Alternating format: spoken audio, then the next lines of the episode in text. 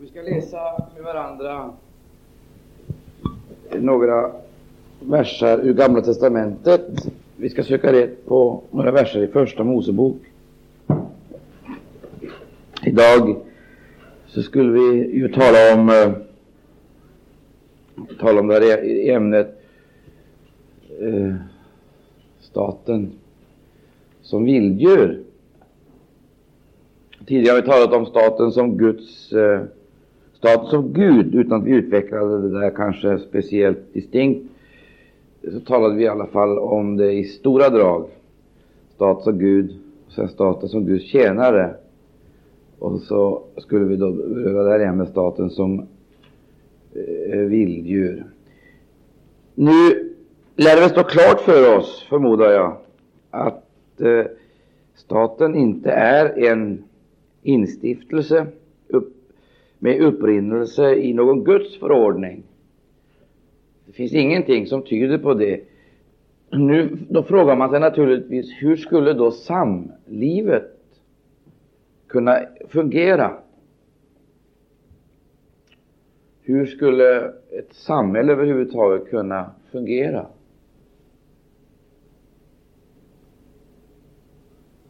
Vad vi har sagt tidigare är ju detta att eh, Guds väg, det var ju precis den diametralt motsatta. Alltså icke centralisering och maktkoncentrationer utan eh, till institutioner, utan fastmer var det Guds tanke decentralisering av all makt till individer. Och där Gud ville lägga tyngdpunkten, det framgår ju ganska klart i skriften. Var var det någonstans? Där tyngdpunkten skulle ligga. Va? Familjen. Där skulle tyngdpunkten ligga. Makten skulle alltså vara delegerad så och decentraliserad så att familjerna och familjen skulle vara det centrala. Vi vet ju att det gick inte på det sättet, utan eh, människan har ju en sjusärdeles förmåga att eh, konstruera om Guds planer. Och vi sa också förra gången att det hände någonting. Det hände någonting eh, mycket allvarligt med människan i själva syndafallet. Det uppenbarade sig ganska tidigt. Eh, och det utvecklades, det befästes ytterligare allt eftersom generationerna avlöste varandra. Så befäste sig detta, denna ondska kan man ju säga, ytterligare till dess vi kommer fram till syndafloden. Och då eh, ser vi efter floden så ser vi någonting händer. Det är någonting som sker. Gud tvingas för att beskydda människan sätta upp en mur. Ja, ett faktum är han måste sätta upp en skyddsmur mellan människan och den övriga skapelsen. Och vad är det för skyddsmur? Va? Vad är det för skyddsmur som Gud sätter upp?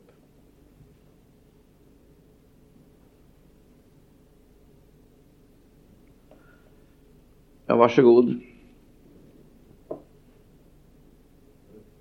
Det där fruktan, alltså en, en mur av fruktan. Men nu var det också dessutom viktigt, nu var det synnerligen viktigt att den eh, brist som hade uppstått i alla mänskliga relationer och relationerna med den övriga skapelsen kompenserades. Alltså, för att Annars skulle ju alltsammans utvecklas till ett totalt kaos. Det måste alltså skapas ett regelsystem.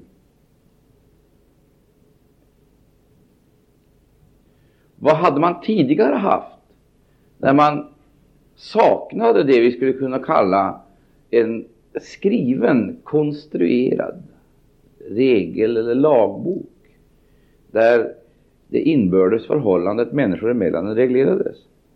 Vad hade man tidigare haft? Man hade haft samvetet och det kallas också för samvetets tidsålder. Och hur gick det då? När människan så att säga var överlämnad åt sitt eget samvete och då, då de mellanmänskliga relationerna reglerades på det sättet. Vad, hur gick det då? Hur utvecklade det sig? Ja, ondskan tilltog och framförallt våldet. Våldet förökades. Vad kan vi av det dra för slutsatser? Va? Ja, men vad kan vi av det dra för slutsatser? Det finns en slags urvalsprincip här. En urvalsprincip, en ganska märklig urvalsprincip för övrigt. Och vad är det för, vad är det för någonting som sker i ett samhälle där det inte finns eh, något kontrakt eller några bestämmelser nedtecknade som man kan åberopa eh, för umgängesformerna? Det handlar ju om många ting, ska vi tänka oss. Det handlar ju om väldigt många ting. Vad är det som sker i ett sådant samhälle, i en sådan miljö, där samveten har blivit avtrubbade?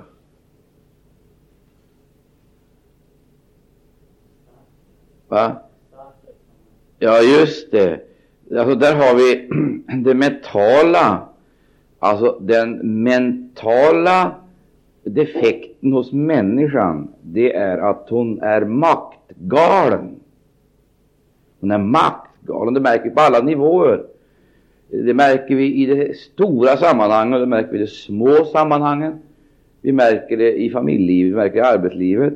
Där märker vi makt, den maktgalna människan och den starka människan. Den starka människan vill gärna då, så att säga, förtrycka den svaga. Det blir alltid så. Och det här slår igenom på alla områden och inte ens i en församling kommer man undan detta problemet. Makt, kampen, personstriderna. Eh, och det eh, skulle vi kunna säga att alla, eller många av de konflikter som utlöses har sin upprinnelse i människans makt missbruk. Och det är alltid den starke som tar befälet. Och det märker man också, som jag sagt, till och med i små religiösa kristna grupper, så märker man det. Och den styrkan, den kan ligga på olika områden. Det behöver inte nödvändigtvis vara överlägsen intelligens, överlägsen andlighet, det räcker bara med att man har eh, kanske ett socialt övertag och kan ha ett psykologiskt övertag. Man kan ha ett socialt övertag genom att man har en, eh, en position i, eh, ja, vi vet hur det är. Den som har pengar är bättre rustad än den som saknar pengar. Kan med de resurserna också förtrycka den fattige. Den som har eh, erfarenhet. Det som har erfarenhet, mycket viktigt för övrigt. Det som har lite erfarenhet är bättre utav det som saknar erfarenhet och kan också eh, använda detta på ett felaktigt sätt. Det går igen hela vägen. På alla områden så märker vi det här. Och nu vill jag bara inflika ett litet ord i det här sammanhanget som egentligen är en parentes. Ni ska lyssna noga på vad jag säger här nu, för att det här är en otroligt hälsosam psykologi. Man lär sig kolossalt mycket om man studerar Bibeln från den här synpunkten. Och jag tror också man kommer undan många problem om man är medveten om att det här möter vi. Vi möter de här sakerna, till och med i de här grupperna möter vi detta. Eh, och jag tror att man kommer undan väldigt många problem om man är medveten om det och sen utrustar sig med detta vapen för att möta de situationer som uppkommer när man hamnar i sådana här situationer. Alltsammans det vi nu har talat om är ett resultat av syndafallet. Det har med människan degenerering. Degenerering. Vad är degenerering för någonting? Va? Vad är det för någonting? Man talar om evolution, utveckling, degenerering. Vad är det för någonting? Dess motsats. Ja, just det. Människans tillbakagång. Hon drivs tillbaka från sina positioner, sjunker på samma sätt ner på djurets plan, där liksom de här lagarna är manifesterade. Vi ska komma ihåg att har vi de rätta vapnen för de konflikterna, då kommer vi att, komma, vi kommer att förskona oss och andra från väldigt många svårigheter. Och då, nej, för, för, att det ligger nämligen till så här, och nu vill jag att ni ska lyssna väldigt noga till det jag säger. Ni förstår att Jesus vid ett tillfälle speciellt hänvisar till Noas samtid. Speciellt hänvisar till Noas samtid, då han talar om den yttersta tiden. Har en speciell förklaring. Jag tror inte vi är medvetna om det alla gånger och tänker på det. Det finns en speciell orsak till detta. Att han just hänvisar till, hänvisar till Noas samtid. Noas samtid. Han talar som det var på Noas tid. Och sen så utvecklar han det vidare. Vad människorna gjorde, vad gjorde de från det? Va? Ja, men tänk efter här nu. Nu har vi ju eh, så att säga mönstret eh, där. Alltså, tänk, nu finns, det finns inga skrivna lagar, lagar som reglerar, eh, eller sanktionerade lagar. Det finns inga lagar som gäller alla sanktionerade lagar. Och så kommer det här, eh, som vi nyss har läst med varandra. De vad gjorde de för någonting? De åt, drack, köpte, sålde och byggde, planterade. Alltså allt detta skedde utan att det fanns någon gemensam lagstiftning. Vad handlar det här om för någonting? Det fanns ingen gemensam lagstiftning. Utan var, allt detta överlämnades så att säga åt människornas samvete. Åt människornas samvete. Det fanns ingen lagstiftning direkt som reglerade de här förhållandena om handel. Det är ett område. Tänk er in i den situationen. Vad innebar det, tror ni? Med tanke på det jag nyss har sagt. här. Alltså handeln. Vi, vi, vi, vi, ska vi, ska komma ihåg det här. Och, och, och, om vi tänker oss köpte och sålde. Det, det är handeln. Det är det första. Sen så har vi det andra. Vad var det för någonting?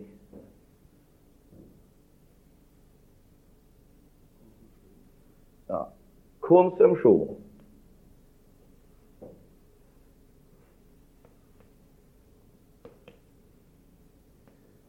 Nästa, vad är det?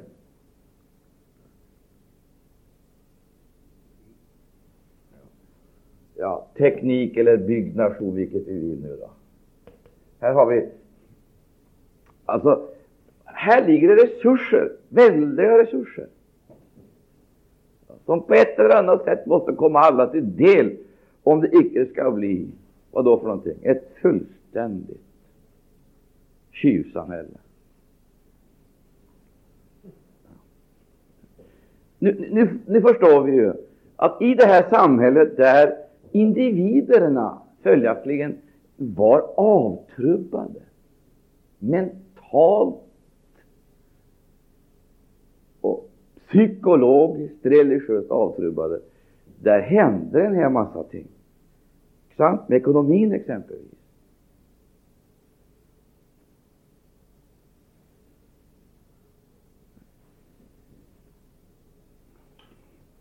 Och nu säger Jesus så här. Han talar om den där tiden som typisk, så som det var på Noa tid. Så ska det vara. Men så säger han någonting mera. Så säger han någonting mera. Så säger han så här. Därigenom att laglösheten förökar sig, skall kärleken hos de flesta kallna. För att få detta liksom att gå ihop.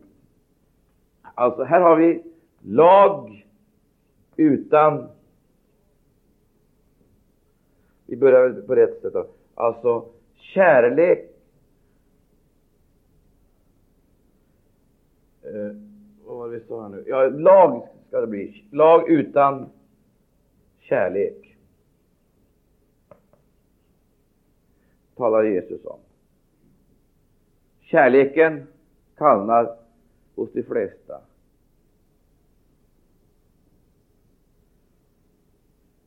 Lag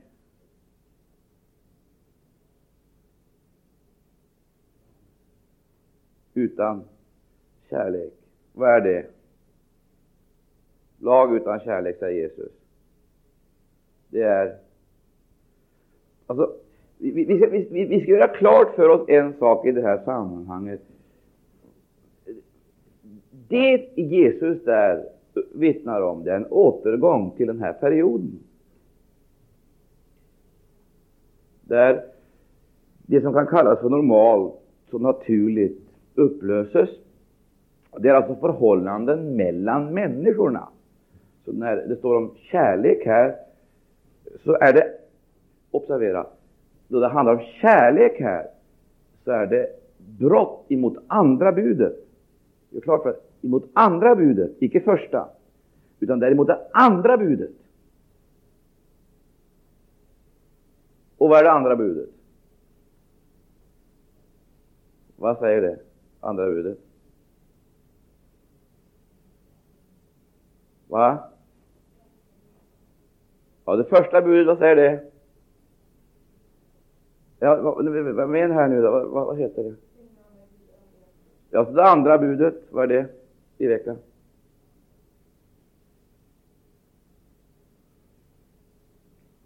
Ja, det får ni verkligen läsa på här. Du David? Det andra budet?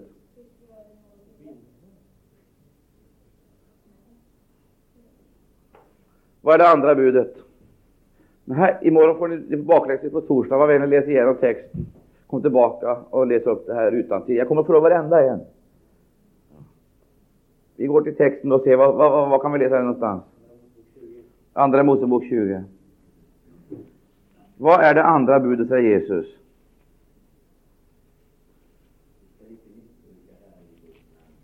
Nu läser vi det 20.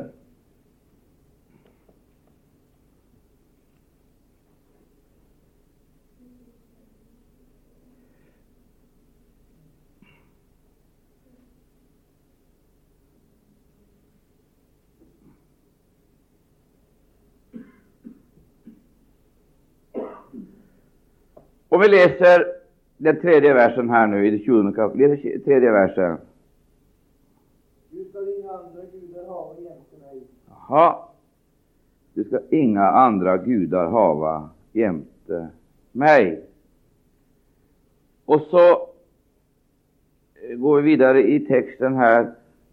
Eller ännu bättre, vi kan låta Jesus få tolka det här med kärlekens lag för oss om vi går till Nya testamentet och läser Matteus evangelium. Jag är inte riktigt säker på vilket kapitel det är, men det står i ett utav, är 15? 22 kapitlet, ja. ja. Om vi läser där 22, 23 så ska vi se här vad, vad Jesus säger.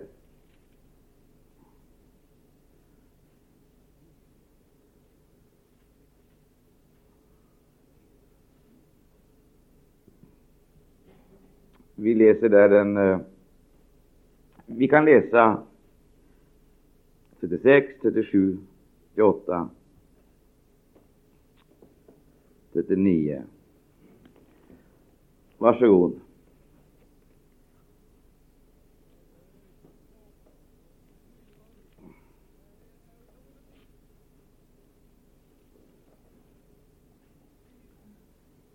Men vad med nu hörni, tiden går ifrån oss.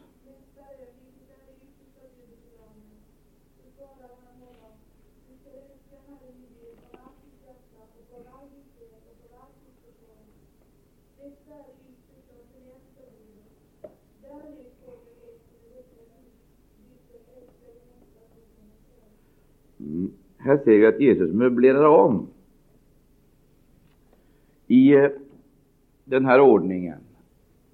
Alltså, vilka är det största budet?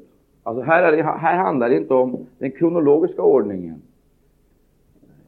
utan här handlar det om rang. Det handlar om rang. Det första budet vad är det för någonting? Ja. Sen så kommer det nästa, vad rang beträffar, värdighet och betydelse. Så kommer det, säger Jesus. Läs det. Ja. Nu ska vi komma ihåg, det är just emot detta bud som det här bryts.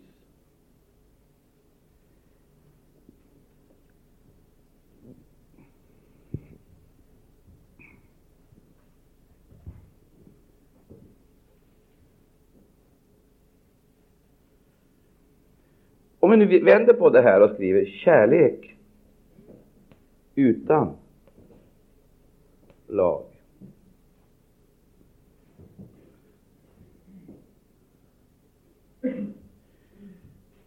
Det är lag utan kärlek. Och så är det kärlek utan lag.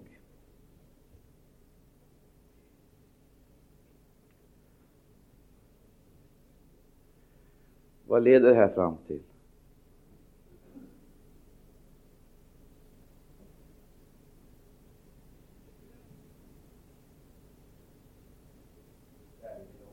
Ja, kärleken är lagens uppfyllelse. Kärleken kan aldrig komma i konflikt med lagen. Utan kärleken är lagens uppfyllelse. Alltså, kärleken till nästan som reglerades så att säga, via samvetets lag, den inskrivna lagen i samvetets lag. Det var alltså den som skulle manifesteras i umgänget, interna umgänget. Resultatet blev inte en eh, eh, fullkomning i kärlek, utan tvärtom. Vad blev det? Vad blev det för någonting? Vad är det som slår igenom? Det är lag utan kärlek och vad är det för någonting? Lag utan kärlek. Va? Lag inskriven i hjärtat utan kärlek.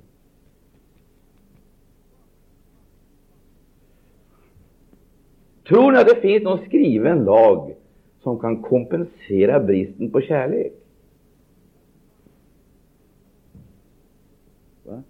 Så att man kan istället för kärleken då få en lag som reglerar förhållandena. Nu går vi tillbaka till den här tiden, till Noas tid. Då upptäcker vi det blir allt mer själviska, egoistiska, självupptagna och maktmedvetna.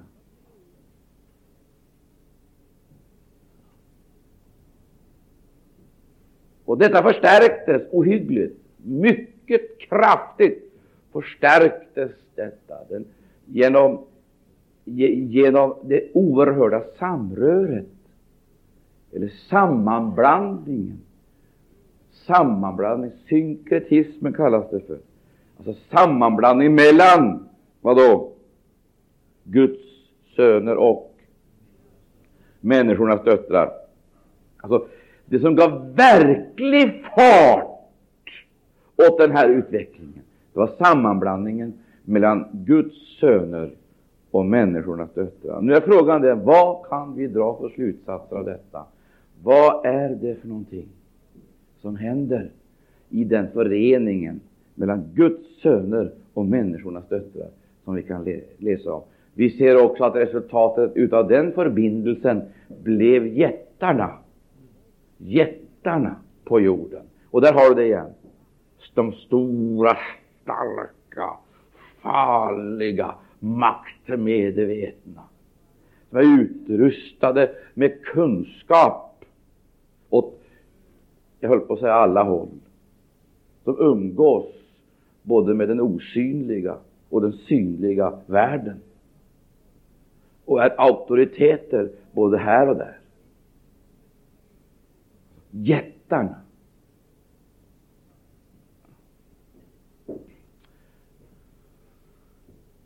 Vad innebär det här? Vad innebär den här, den här utvecklingen? Ja, det innebär ju att i den mån som jättarna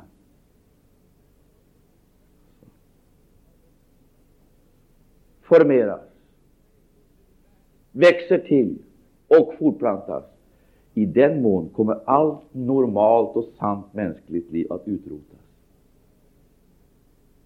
Utplånas.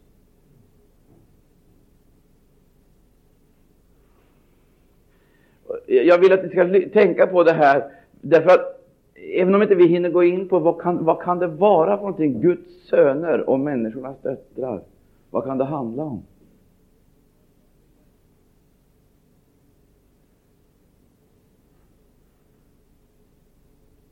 Det måste ha varit typiska. Vilket uttryck skulle vi vilja använda som Eh, kan tänkas vara otroligt passande just för vår egen tid? Där vi upptäcker att det, det, det vanliga, normala, naturliga, mänskliga livet det blir allt mer komplicerat, svårt och, och specialiserat. Jag vet inte om jag nämnde det här förra gången. Jag kanske ska göra det i så fall en gång till. Jag, jag tror jag ska gå igenom det här med för att visa er hur problematiskt alltsammans blir. Gud hade sin tanke att utveckla sin vilja genom familjen. Familjen. Det var Guds stora tanke. Vad gör då människan? Hon specialiserar sig istället för att gå ut utöver jorden familjvis. Så sammangjuter man sig i städer. Och så kommer Babel. Och du kommer icke att kunna förstå Babel. Du förstår icke Babel eftersom det handlar om förening åt två håll. Guds söner, människornas döttrar. Det, det, det är resultatet av detta som, som, som manifesteras i Babel. Det är, ny, det, är ny, det är en ny kunskap, en ny dimension, en ny makt, en ny politik. Och du kommer inte att förstå detta förrän du kompletterar Första Moseboks elfte kapitel, är det väl? Med vilket kapitel i Bibeln? Vilket kapitel i Bibeln ska vi kunna verkligen ta reda på vad det är för bakomliggande krafter som för fram Babel? För det, det finns två, det, det, är två riktningar det här går. Det är Guds söner och människornas döttrar. Babel är sammanblandningens stad. Icke bara det att människorna, så att säga, förenas, i, beblandas.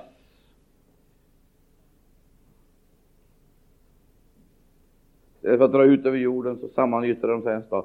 Utan det finns andra ting som vi måste ta hänsyn till här, som säger det kanske det mesta. Vad är det för någonting? Vilket kapitel i Bibeln måste vi Va? Nej, inte första Mosebok, utan vi måste gå, vi måste gå fram i, i, i texterna och genom århundradena för att lyssna på profeter som har sett in bakom, eh, bakom skenet och bakom den historiska, eh, det historiska händelseförloppet. Va? Ja, det, där är det fullkomnat. Va? Nej, inte ens i Uppenbarelseboken. Ska vi förstå Babel, då måste vi gå till Jesaja. Ja. I, i, i Jesaja, där, eh, vi får ta läsa det, men vi får återkomma till det här med familjen, Guds söner och människors döttrar, som sammangyttrar sig i en stad och blir ett oerhört maktblock, ett fruktansvärt maktblock. Det är sant att det handlar om makt, och det handlar om makt eh, som är ohygglig i sina verkningar. Vi kan gå till Jesaja och läsa i Jesaja boks... Eh, är det 16 kapitel?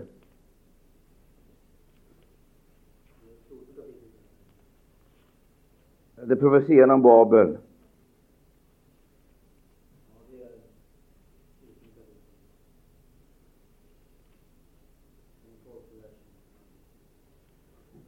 Om vi går till eh, det 14 kapitlet här, så så heter det sång, heter det över Babels konungs fall.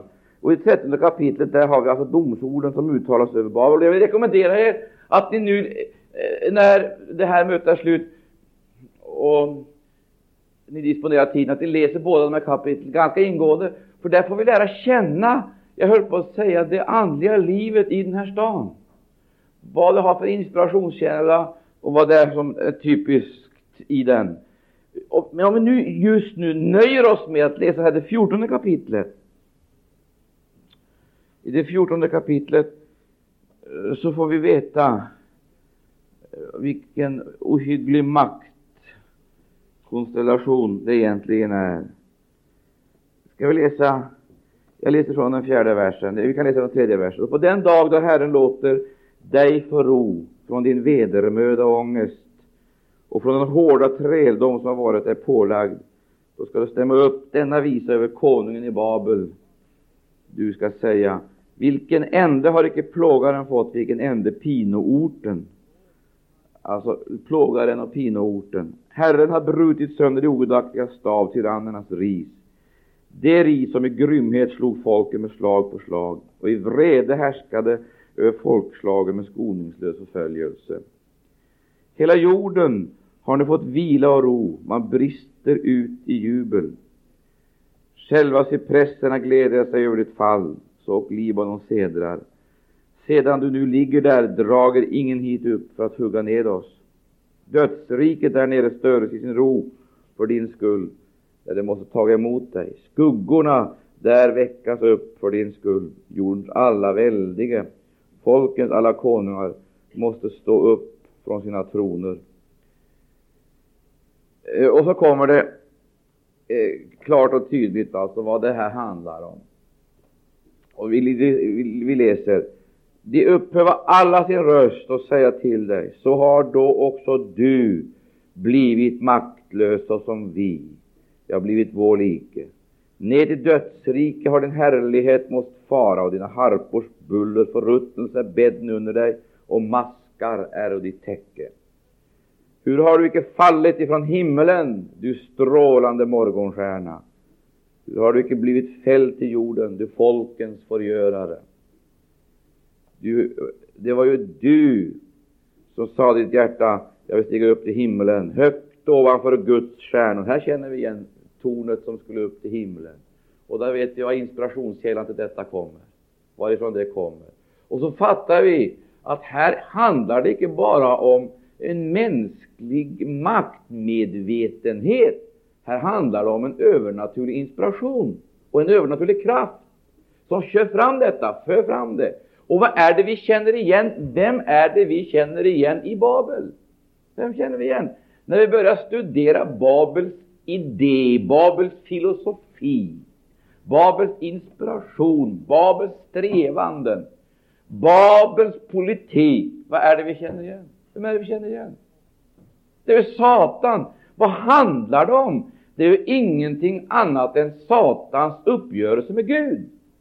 Och vad är Babel för någonting? Babel är det instrument som Satan vill använda i den maktkampen. Vad har han gjort för någonting?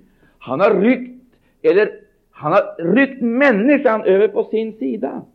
För Gud skapade människan till sin avbild och till konung. För att människan skulle vara med och återerövra någonting som hade gått förlorat i tidigare eoner. Någonting hade hänt eh, som hade gjort att Gud skapade människan som sin vicekonung i det väldiga händelseförlopp och det kolossala krig som utkämpades mellan ljus och mörkrets makter. Detta var människans tanke, Guds plan med människan, att hon skulle vara med och återerövra den provins, om vi så får säga, som var på ett eller annat sätt, direkt eller indirekt, under diaboliskt inflytande. Men så rycker människan, rycker Satan människan över på sin sida. Han berövar henne icke naturligtvis hennes vilja till tillbedjan och hennes strävan till makt och hennes strävan till utveckling. Utan vad han gör, han perverterar allt detta och tar alla dessa egenskaper i sin tjänst. Vill säga, och gör människan lika sig i det avseendet att hon använder sin intelligens, varigenom hon skiljs från övriga skapelsen, sin religiösa strävan, varigenom hon vill närma sig Gud, och sin andlighet, varigenom hon kan fortplanta detta inneboende liv. Allt sammans detta tar han i sin tjänst för att bygga upp ett bålverk emot Gud. Och den första som han totalt får hand om, det är Kain som individ. Och vad gör han? Under det här skedet i utvecklingen, alltså under det här skedet, då börjar han bygga vad då för någonting? En, är det inte så? Han börjar bygga en stad. Och då vet vi resultatet av detta. Det visar sig i hans sätt att förvalta det. Jag vet inte om vi hur tror ni, hur, hur tror ni Kain upplevde sin situation i det ögonblicket?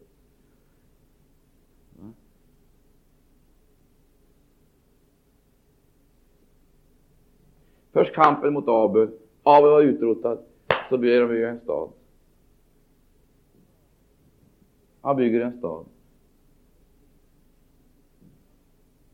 Därför dammluckor som har öppnat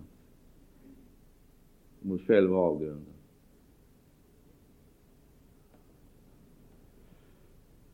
Och han bygger den.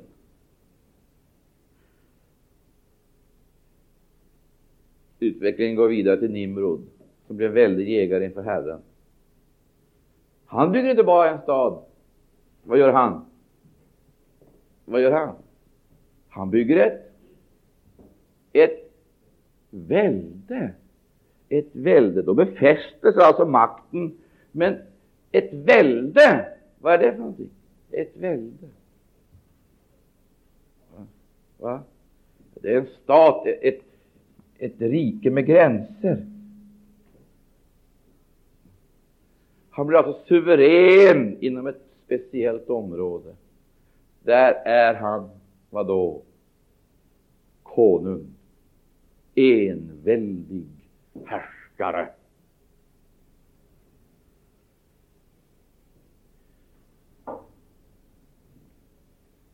Här har vi den första diktaturen. Men lyssna här nu. Nu ska ni komma ihåg, här finns det inga lagar. Nej.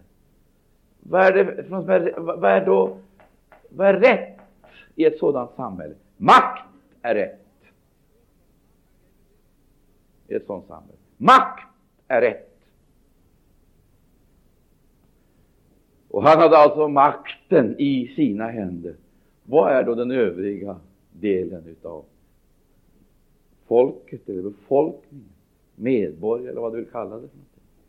Vad är individerna? Är de vise med konungar, medregenter eller vad är de? De är förvandlade till slavar. Systemets slavar. De är makthavarnas lakejer.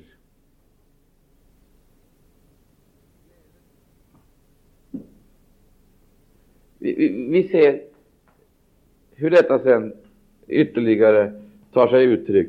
Här har du makten, så att säga, sanktionerad i ett välde.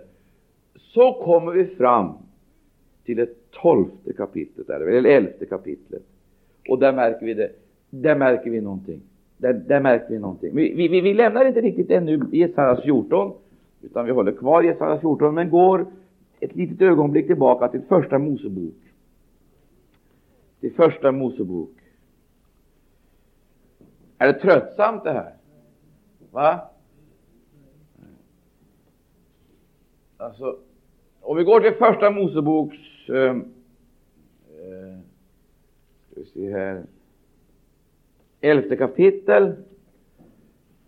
Först så läser vi det tionde kapitlet, Första Mosebok 10. Där heter det alltså den åttonde versen. Det heter så här, men Kus födde Nimrod. Han var den första som upprättade ett välde på jorden. Han var och en väldig jägare inför Herren, och därför plägar man säga en väldig jägare inför Herren, såsom Nimrod. Och hans rike hade sin begynnelse i Babel, Erek, Akkad och Kalne i Sinjars land. Så upptäcker vi att sådana riken, ja, vilka riken för övrigt, är det som har sin upprinnelse, sitt ursprung i denne Nimrod. Vilka? Va? Det är Nimrod som står som världsrikenas fader. Vilka världsriken? Ja, ja, det är det första. Sen Assyrien. Och sen Jajamensan, gå rakt genom hela historien så kan du se på samma sätt som trons folk kan härledas ifrån Abraham, så kan samhällena, observera, observera, kan samhällena, staterna, strukturerna härledas ifrån Nimrod.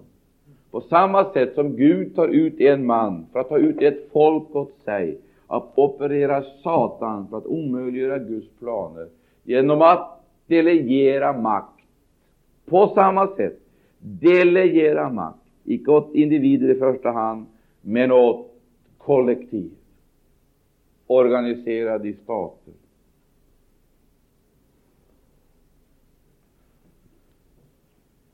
Vad tror ni hände där uppe på berget när Jesus fördes dit genom Anden för att frestas av Satan? Vad är det då han får se? Vad är det han får se? Va? Alla riken i världen. Och vad säger Satan? Jaha, vad ligger det i den frestelsen? Va?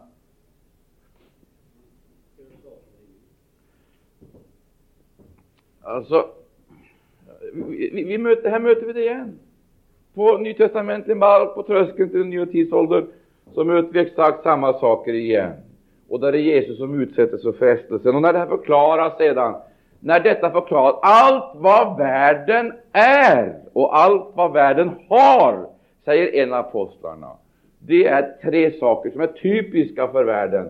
Det är tre saker. Och det går igen ifrån första Mosebok till Uppenbarelseboken. Det är tre saker som är typiska för världen, säger aposteln. Vad är det för någonting? Va? Va? Det är ögonens begärelse. Ögonens begärelse. Det är allt vad världen har. Sen så är det nästa Va? Ja, det är det sista. Köttets begärelse.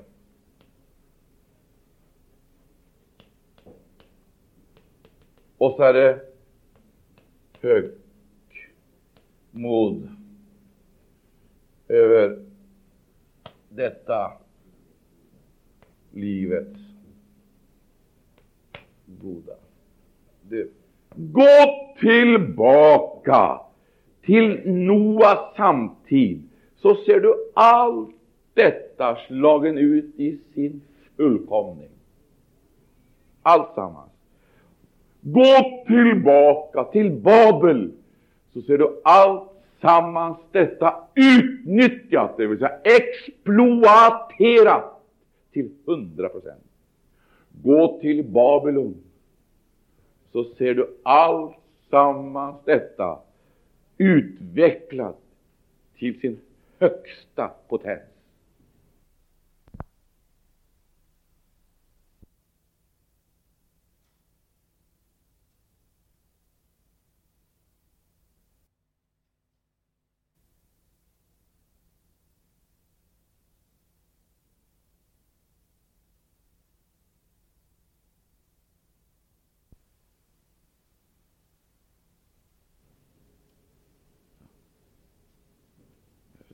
Men vad är det här handlar om nu då? Ögonens begärelse. Vad är det för någonting? Det är lust.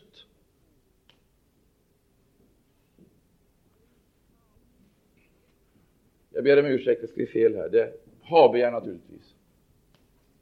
Habegär.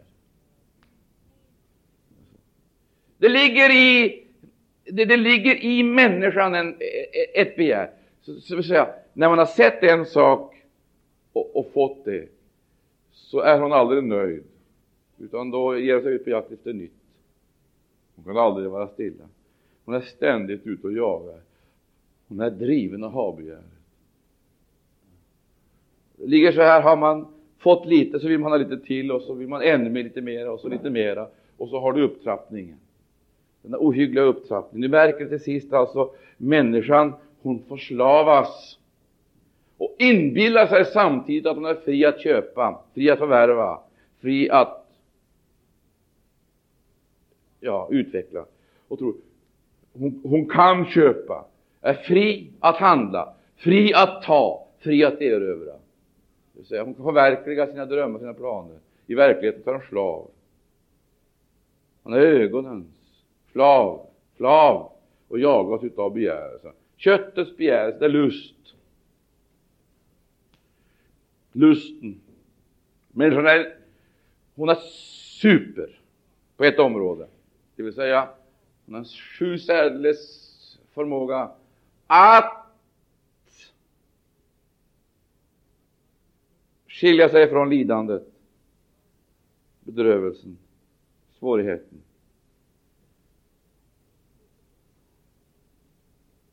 För att njuta. Också i, eh, kristna, i, i vår kristna upplevelse så har vi en väldig förmåga att manövrera ut försakelsemomentet och hela tiden överbetona lustmomentet. Lust. Det går igen hela vägen. Vi är på jakt efter lust. Det här är ting som Satan exploaterar och utnyttjar. Och sen så har vi det tredje här, det har vi talat om många gånger förut. Vad är det för någonting? Högfärd över detta livets goda. Va? Här har vi makten. Makt. Maktbegäret, makten.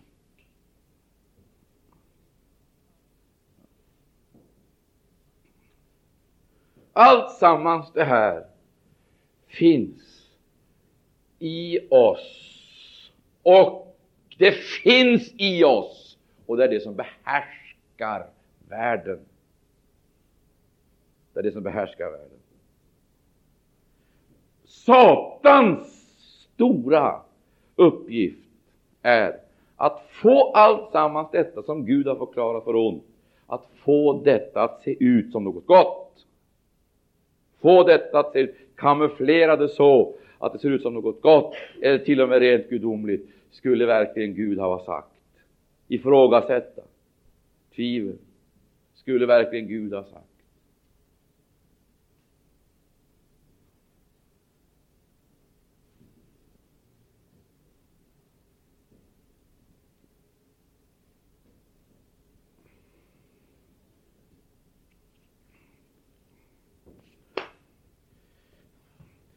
Frestelsen till makt, alltså. frestelsen till egodelar.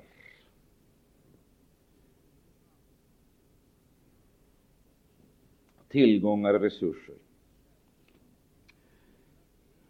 Vi går tillbaka till första Mosebok, vi läser om, om Nimrod där. Och om vi nu ser här första delen av det elfte kapitlet. Första elfte kapitlet. Så så heter det, och hela jorden hade enahanda tungomål och talade på enahanda sätt. Hela jorden hade enahanda tungomål, talade på enahanda sätt. Ja. Vad är det vi ser i de här raderna? Vad är det vi ser här? Det är klart, lyssna här. Om det jag nu har sagt alltså, utgör undantagen, så man kan säga just de här sidorna lyssna här, just de här sidorna, just de här egenskaperna, de är personifierade till en liten minoritet, till en grupp.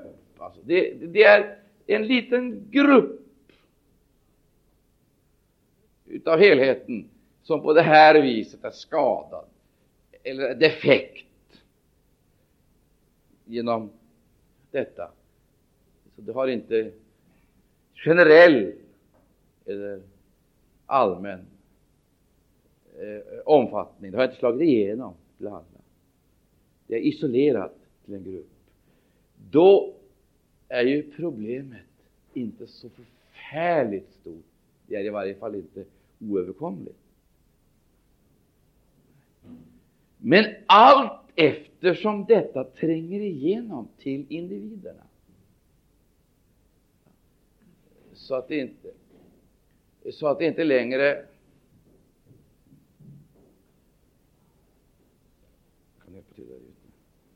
så att det inte längre handlar om undantag.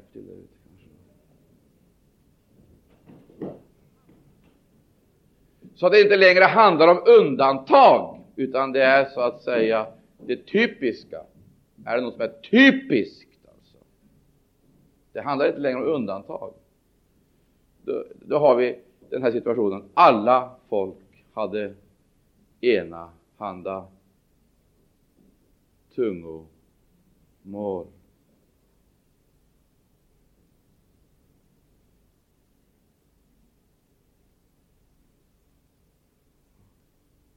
Det vill säga,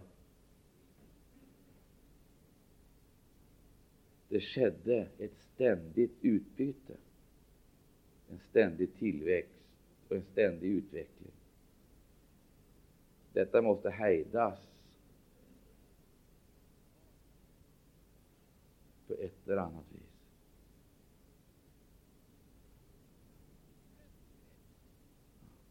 Det är det kusliga i det här sammanhanget, förstår ni. Det är det som är allmänt. Det, det, det, det som liksom har slagit igenom vunnit, fått burskap och blivit erkänt, legaliserat.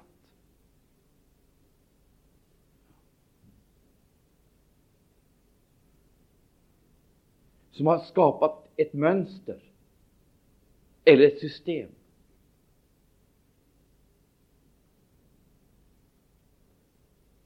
Så att det som var, ett, var undantag har blivit norm, upphöjts till norm. Det är det som är det ohyggligt farliga.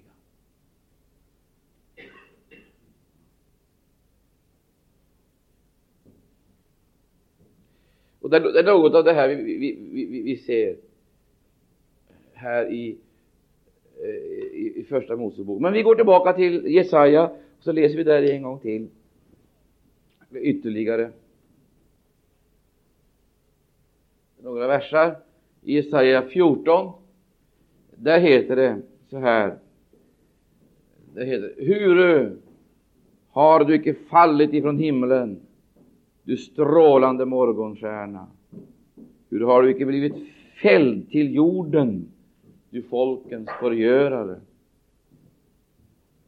Det var du som sa ditt hjärta, jag vill stiga upp till himlen. Högt ovanför Gud, Guds stjärnor vill jag ställa min tron.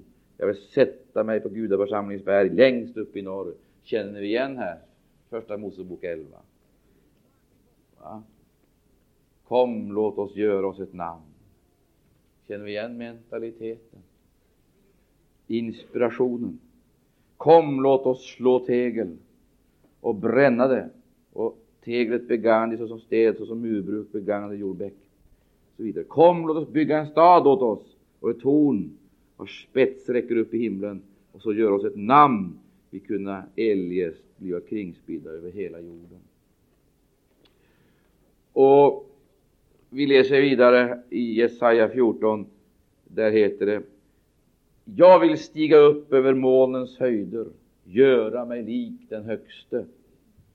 Nej, ned till dödsriket måste du fara längst ned i graven.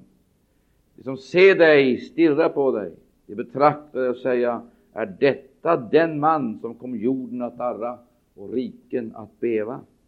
Den som förvandlade jordkretsen till en öken.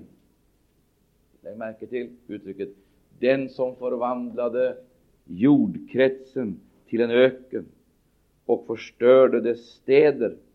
Den som aldrig frigav sina fångar så att de fingo återvända hem. Folkens alla konungar ligga tillsammans med ära, var och en i sitt vilorum. Men du ligger obegraven och bortkastad, lik en föraktad gren. Du ligger där överhöljd av dräpta, av svärdslagna män, av döda, som har fallit ner i gravkammaren, lik ett förtrampat as. Du skulle icke såsom det få vila i en grav, ty du fördärvade ditt land och dräpte ditt folk. Om ogärningsmännens avföda skall man aldrig mer tala. Anställen ett blodbad på hans söner för deras fäders missgärning. De får ej stå upp och besitta jorden och fylla jordkretsens yta med, med, med, med städer. Vi upptäcker här ett oerhört märkligt språk som användes om Babels första. Men när vi lyssnar noga till det här språket så upptäcker vi att likheten med Babel, alltså staden, som är resultatet utav hans, hans filosofi, hans strävanden, ambitioner, hans strid och krig. Så förstår vi. Vi märker, vi märker i hans sätt att tala så märker vi vad det ytterst gäller för någonting.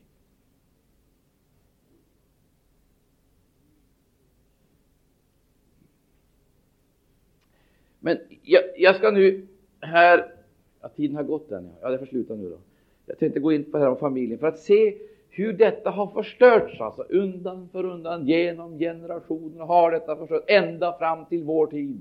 Och då säger Jesus på samma sätt som det skedde på Noas tid. Vad är det vi kan känna igen? Vi kan känna igen tiden före floden. Den kan vi känna igen. Vad är det vi kan känna igen? Våldet, hänsynslösheten, själviskheten, egoismen. Nu finns det skrivna lagar, men det finns ingen kärlek. Och då hjälper det inte med skrivna lagar de är, då, där det inte finns kärlek. Och då dessutom samvetena avtrubbade, så säger skriften, då blir resultatet laglöshet. Laglöshet. Och detta det, det sprider sig till allt flera folkgrupper till att börja med. Till att börja med kan det, kan det iakttas alltså inom små grupper, rent marginella företeelser i själva folkhavet. Men så slår det igenom till helheten och så blir det normerande. Alla söker sitt eget och satsar hela sin livskraft på att nå sina mål. Inriktade på en enda sak, att förverkliga sig själv, självförverkligandet. Så har vi hänsynslösheten som resultat. Du förstår, Guds vilja, det var någonting helt annat. De emotionella, alltså känslomässiga banden, relationerna mellan individerna i samma familj, de upplöses. De upplöses och människorna blir orotlösa. Föräldrabanden, alltså banden som binder exempelvis föräldrar till sina till barnen och barn till föräldrar och förhållanden mellan syskon och så vidare. Det upplöses. Kärleken till jorden, fatta mig rätt, kärleken till jorden brukar föröka jorden. Man lämnar så att säga jorden och söker sig uppåt. Man vill ända upp till himlen, till månen, till planeterna. Man vill ut i rymden för att erövra och förvärva.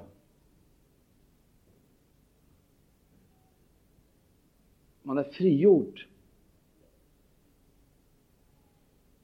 Du vet, Guds tanke var, som jag sa förut, var familjen. Genom familjen så skulle Guds, Guds plan förverkligas. Familjen, där har du storfamiljen. På det sättet att, eh, att i familjerna, det var ju för det första far och morföräldrarna. Far och morföräldrarna och så var det föräldrarna och barnen. De fanns så att säga praktiskt taget i samma hus, i samma kommun, inom samma område. Närheten till de anhöriga.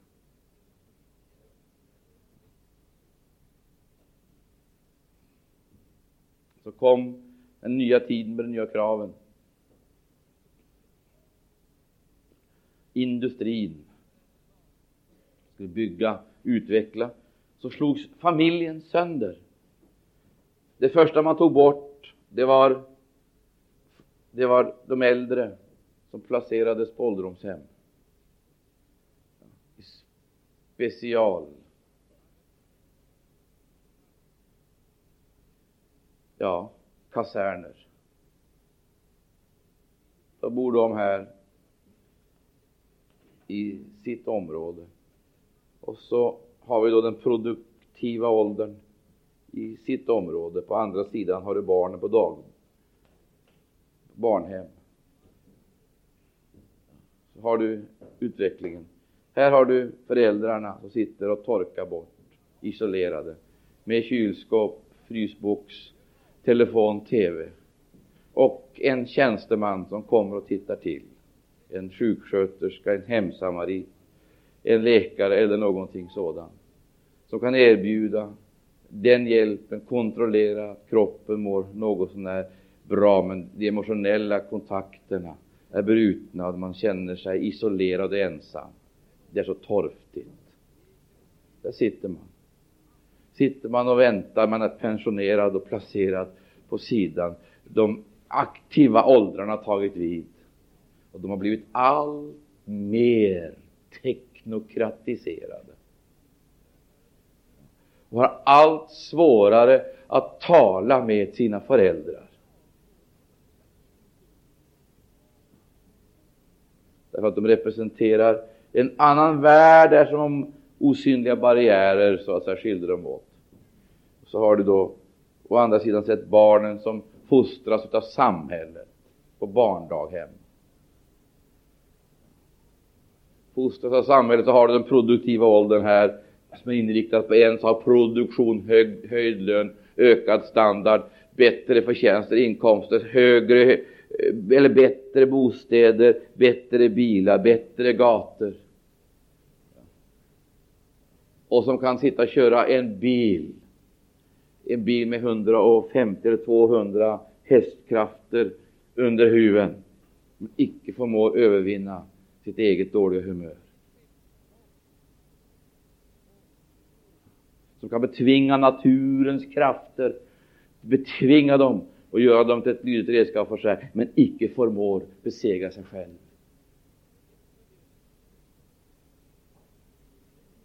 Får större resurser i sina händer och utvecklas till ett allt farligare vilddjur.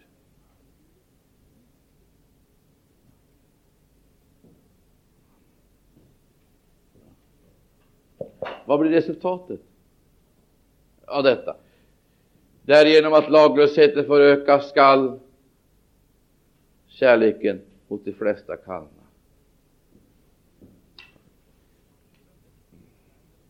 Och där detta skriften gör klart för oss, det är i den miljön, i den miljön, i den miljön där det är en fruktansvärd brist på normala mellanmänskliga relationer och kontakter, där allt sammans har överförts och specialiserats. Ty här blir det problem. Det blir problem med de äldre, det blir problem med produktiva Följaktligen så måste vi ha en expertgrupp för att klara de äldre, vi måste ha en expertgrupp för att klara eh, de som är produktiva, vi måste ha en expertgrupp för att klara barna och så småningom så måste vi också ha en expertgrupp som ska klara experterna. Ja. Sant? Så blir resultatet. Alltså, så vi, hela tiden, hela tiden så avskälas individerna och man överför ansvaret för sina åtgärder och sina handlingar till högre krafter. högre krafter som är psykiater, psykologer, sociologer, kuratorer eller andra inom speciella områden. Det är specialister hela vägen som tar hand om oss. På alla områden så finns det specialister som vårdar sig om oss, men vi saknar naturliga kontakter. Vi kan snart inte tala med varandra, för vi har inget språk längre. Vi förstår varandra inte, fast vi allihop talar svenska eller norska, så förstår vi varandra inte. Fast vi bor inom samma geografiska gränser, så förstår vi varandra inte. Varför? Därför att vi lever så långt ifrån varandra. Vi bor i hyreskaserner där det kan bo 2-3 tusen människor, och ändå också är vi flera ljusår ifrån varandra. Vi har värme i våra bostäder, vi har värme eh, vi har både kärnkraftvärme snart, och vi har, vi, har, vi har värme genom olja och andra energier. Vi har, vi har värme och vi har ljus, och ändå så håller vi på att frysa ihjäl. Och vi har ljus, vi kan ha ljus dygnet runt, och ändå så lever vi i ett kompakt mörker.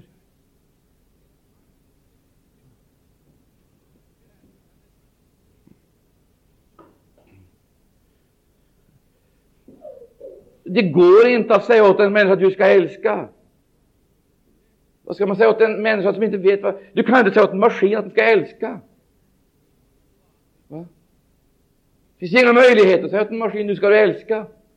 Och har vi blivit teknokratiserade och, och förstörda genom vårt eget arbete. Så vi har satt oss i den situationen. Och, och, och, och, vi kommer i situationer som andra människor löste, tidigare generationer löste, enkelt och naturligt i umgänget med varandra. Nu måste det gå via experter. Allting, allting, allting.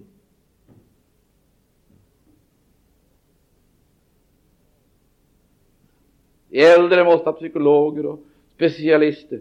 Och de produktiva åldrarna måste ha psykiatriker. Och det, det, det, det är otroligt vad vi behöver och barnen. Det är så komplicerat så det finns ju snart inga möjligheter att fostra eller överhuvudtaget utvecklas i ett hem.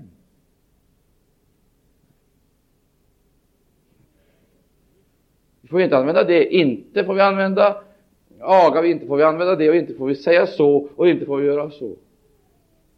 Titta i tidningarna, vad har vi fått istället? Vi har fått en massa orakel som ska svara på alla våra frågor. Religiösa frågor, teologiska frågor alltså, eh, på, på ekonomiska frågor, psykologiska frågor, medicinska frågor.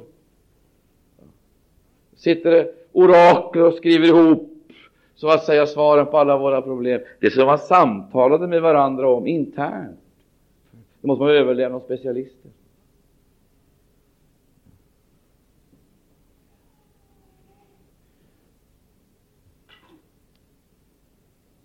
Det här är utvecklingen.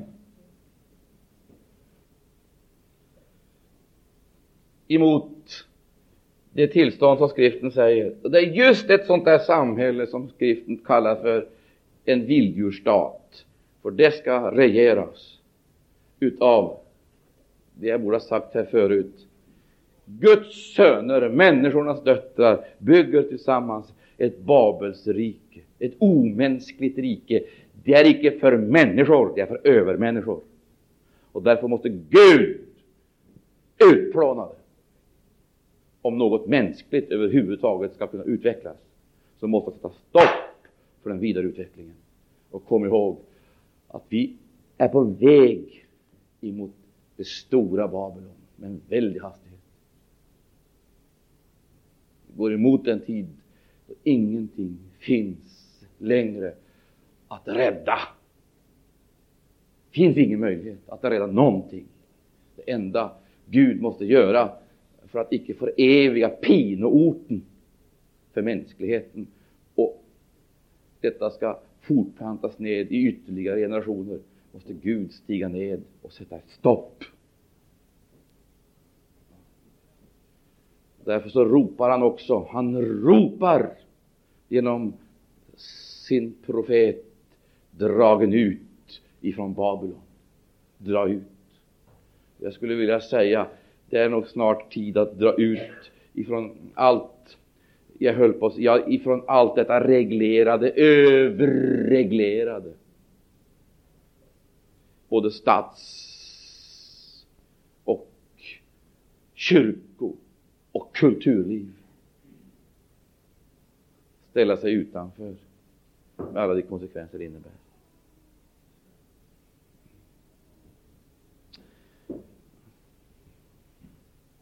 Ty, det heter så här. Lyssna noga till vad jag säger här nu. Dragen ut ifrån henne och gören eder icke delaktig i hennes synder. Där har du problemet. Även om vi så att säga skulle kunna klara oss undan de största farorna och svårigheterna i detta system, så har vi ett solidariskt ansvar så länge vi är förenade med det och icke har gett vårt liv som en protest emot det, så har vi ett solidariskt ansvar inför Gud.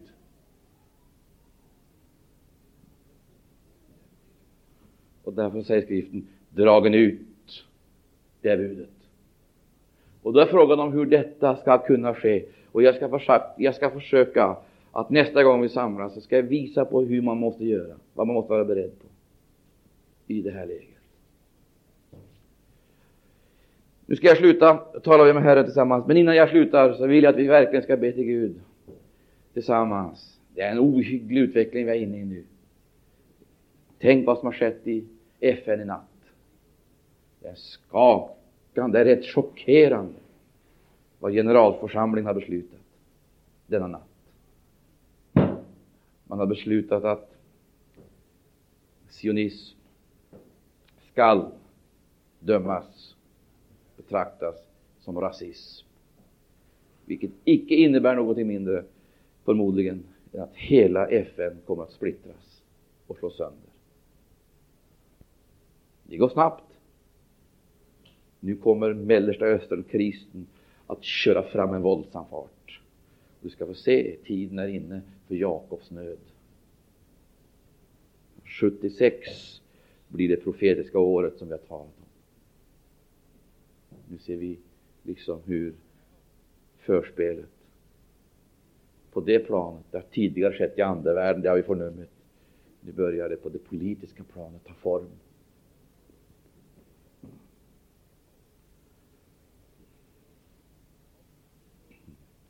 Låt oss be tillsammans. Halleluja. Ära vare Gud. Det Är de som leder oss i bön? Vem som helst. Käre Gud. Käre Gud i himlen. Gud i himlen. Oh, Herre, vi ber dig, Gud.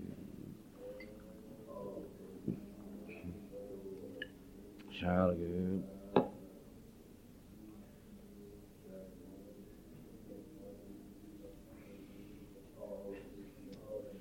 Kära Herre Jesus. Oh, halleluja, halleluja, halleluja.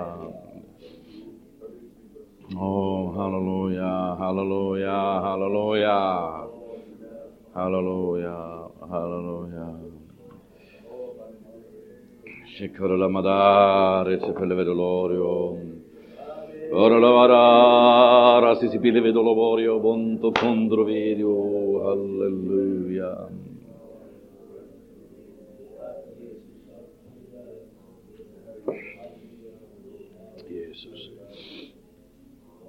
Jesus Kristus.